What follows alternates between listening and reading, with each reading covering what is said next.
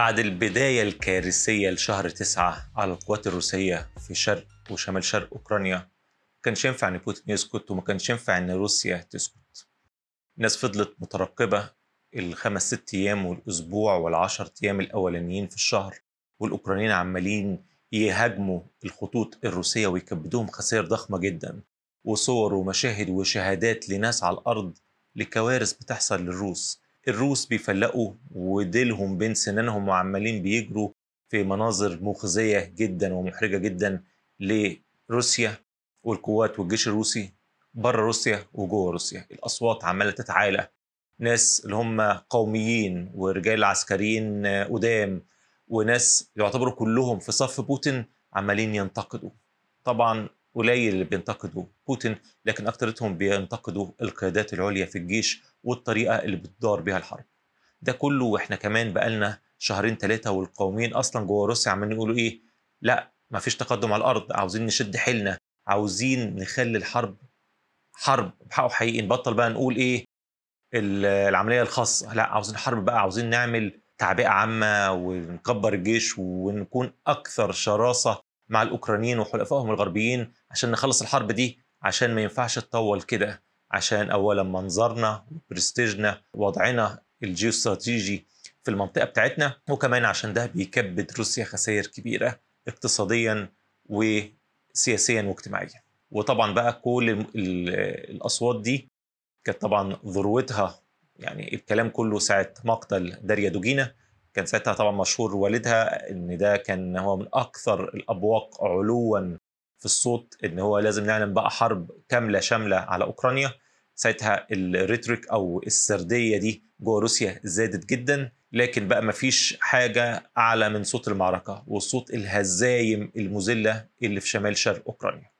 وبالفعل بعد الهجوم الأوكراني وتحريرهم جزء كبير جدا من أراضيهم بدأ العالم كله يترقب بوتين هيعمل إيه. أول اجتماع دولي ليه كان طبعا في أوزبكستان في اللي هو المؤتمر أو المنتدى بتاع شنغهاي. وساعتها كانت المفاجأة إن الصين وشي جين بينج مش بيدينه ريق قوي. وبعديه الهند. اللي هو إحنا يعني في علاقات و okay وفي دعم خصوصا من ناحية الصين. ولكن ما كانش فيه اللي هو الدعم اللي, اللي واحد يتخيله اللي يخلي بوتين يقدر يخش في الحرب أكتر أو اللي هو يعلن تعبئة عامة. وكنا شايفين والعالم كله شايف إن كده بوتين اتكسر. إن بوتين مش لاقي الدعم الدولي وبالتالي الاقتصادي والعسكري اللي يتمناه من بره عشان يكمل ويدعم مكانته العسكرية في أوكرانيا ويعكس الهزايم والإحراجات اللي حصلت له في شرق وشمال شرق أوكرانيا. لكن واضح إن الكلام ده ما فرقش. ورغم كل شيء بوتين ما كانش قدامه غير يعلن القرار اللي خده يوم الأربعاء اللي فات وهو رسميا إعلان استدعاء الاحتياط أو التعبئة العامة الجزئية. لما يحصل فيه أي حرب في أي حتة في العالم أول ناس بيتم استدعائهم طبعا بيكونوا مين؟ قوات الاحتياط. على أساس إن دول ناس كان عندهم خبرة عسكرية بحكم خدمتهم العسكرية فيعرفوا إزاي يتعاملوا مع الأسلحة يعرفوا الحياة العسكرية فيقدروا يخشوا فيها بسرعة. وده اللي أعلنه بوتين يوم الأربعاء أعلن استدعاء 300 ألف من قوات الاحتياط اللي هم الذكور اللي أدوا الخدمة العسكرية. لكن الكلام على الأرض كان غير كده خالص. كان استدعاء كامل شامل. في أخبار إن هيتم استدعاء أكتر من مليون عسكري سابق روسي اللي هم الناس اللي خدموا في التجنيد زي عندنا في مصر في الدول العربية اللي فيها تجنيد. مليون واحد منهم هيتم استدعائهم. بل وعشان السعة الضخمة للاستدعاء دي في ناس ما خدموش أصلا في الجيش تم برضو استدعائهم وتجنيدهم ومفيش بوتين خلص خطابه خلال ساعات. كانت روسيا كلها بتتقلب. بتتقلب من ناحيتين. من ناحية كل المدارس وكل المصالح الحكومية اللي في أطراف روسيا الشاسعة كلها تحولت لمراكز تجنيد المدرسين والموظفين بدأوا ياخدوا القوائم الكاملة بتاعت كل الناس اللي خدموا في الجيش الروسي قبل كده ويبعتوا لهم خطابات الاستدعاء.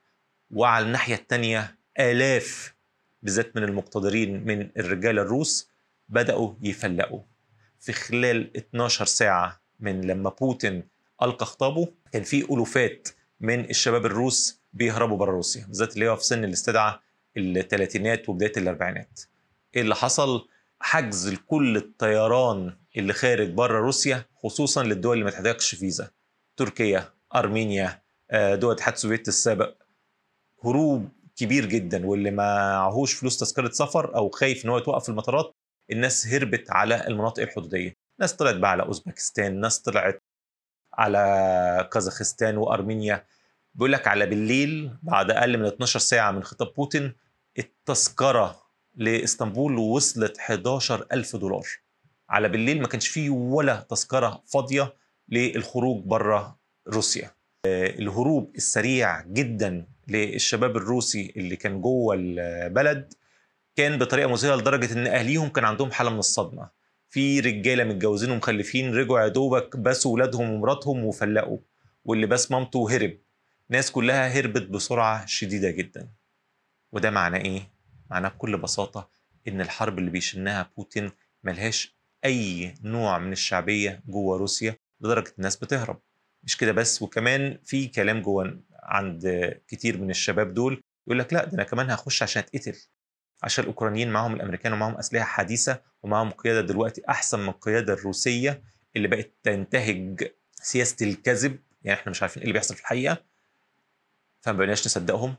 الناس دول هيودونا لحتفنا مجرد نبقى وقود للمعركة لا رايحين ندافع عن روسيا اولا إحنا اللي بنغزو أوكرانيا ثانيا وده الأهم إحنا تحت قيادات غير كفءه والدليل اللي حصل على الأرض خلال المعركه اللي بقى لها أكتر من سبع شهور. وعشان كده كان الجزء الثاني بقى من خطاب بوتين والثالث هم الأكثر أهمية. الجزء الثاني المهم جدا هو إجراء استفتاء في الأماكن اللي تحت حكم روسيا دلوقتي. الأماكن اللي إيه غزوها هو عبارة عن أربع أماكن أو أربع ولايات أو محافظات اللي هي دونيتسك ولوهانسك. دول مع بعض اللي هم الدونباس ومنطقة خرسون في الجنوب وزابوريجيا اللي فيها المفاعل النووي. هيتعمل فيها استفتاءات إن هم يبقوا جمهوريات مستقلة وينضموا لروسيا. هي روسيا طبعا جمهورية فيدرالية جواها جمهوريات صغيرة. كلهم على بعضهم هيتعمل فيهم استفتاءات بداية من الجمعة لمدة أربع أيام علشان ينضموا لروسيا. طب ليه بوتين عاوز يعمل ده دلوقتي؟ عشان السردية اللي هيفرضها بعد كده. وهي أنا بدافع عن التراب الروسي. الحتت دي دلوقتي حتة من روسيا فإحنا بندافع عن التراب الروسي. وأي كلب هيقول أنا مش مع الجيش الروسي اللي بيغزو أوكرانيا قول له بس اخرس أنت بتدافع عن وطنك. عشان الحتت دي بقت حتت من روسيا. فهتيجي ورجلك فوق رقبتك وهشيطنك في الإعلام. ومامتك ومراتك وأهلك هيشيطنوك. عشان الخطاب هيبقى إيه والسردية إيه؟ إن إحنا بندافع عن روسيا. فالجزء التاني ده كان مهم جدا من خطاب بوتين يوم الأربعاء. والجزء بقى الثالث الرسالة بقى للغرب اللي هي الأخطر بقى في الكلام ده كله. وهو تهديد بوتين ليهم ان هو هيدافع عن وحدة الأراضي الروسية. وحدة الأراضي الروسية بما يشمل الأراضي اللي هيضمها وبيقول لهم أي حد هيفكر إن هو يتحدى أو ينتهك السيادة الروسية هنحاربه بكل الأسلحة المتاحة عندنا بما فيها الأسلحة النووية.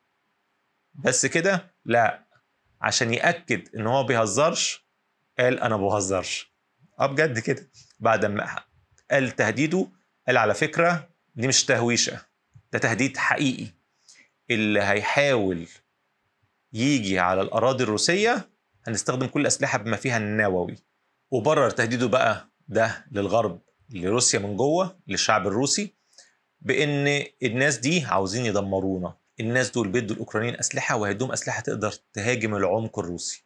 وده طبعا جزء من مفاوضات ضخمة جدا ممتدة كانت ما بين الأوكرانيين وما بين الأمريكان في نظام صواريخ مديولهم صواريخ محمولة سهلة الحركة كان بيستخدم فيها قذايف مداها صغير يعني في حدود ال 20 كيلومتر. دي كانت ساعدت الأوكرانيين في الفترة اللي فاتت إن هي هاجمت الخطوط الخلفية بتاعه الروس في مناطق الحرب. الأوكرانيين كانوا عاوزين بقى صواريخ مداها أبعد كتير أكتر من 50 كيلو. ودي طبعا لو تم استخدامها ممكن تقلب شكل المعركة. عشان كده فعلا أوكرانيا تقدر تهاجم العمق الروسي وتقدر تهاجم شبه جزيرة القرم وده شيء لا الغرب ولا الأمريكان عاوزينه دلوقتي. عاوزين بس يساعدوا الأوكرانيين إن هم يكسروا شوكة الروس وإن هم يستعيدوا الأراضي اللي خدها الروس من بداية الحرب أواخر فبراير اللي فات. بس يا ترى بقى إيه مدى مش مجرد بقى جدية تهديد بوتين إيه هي الخطوط الحمراء الحقيقية اللي في دماغ بوتين؟ اللي هو يعني لو بعد ما عملت الاستفتاء ده والأوكرانيين هاجموا المناطق دي هتستخدم النووي يا بوتين؟ ولا إيه الخط الأحمر الحقيقي بتاعك؟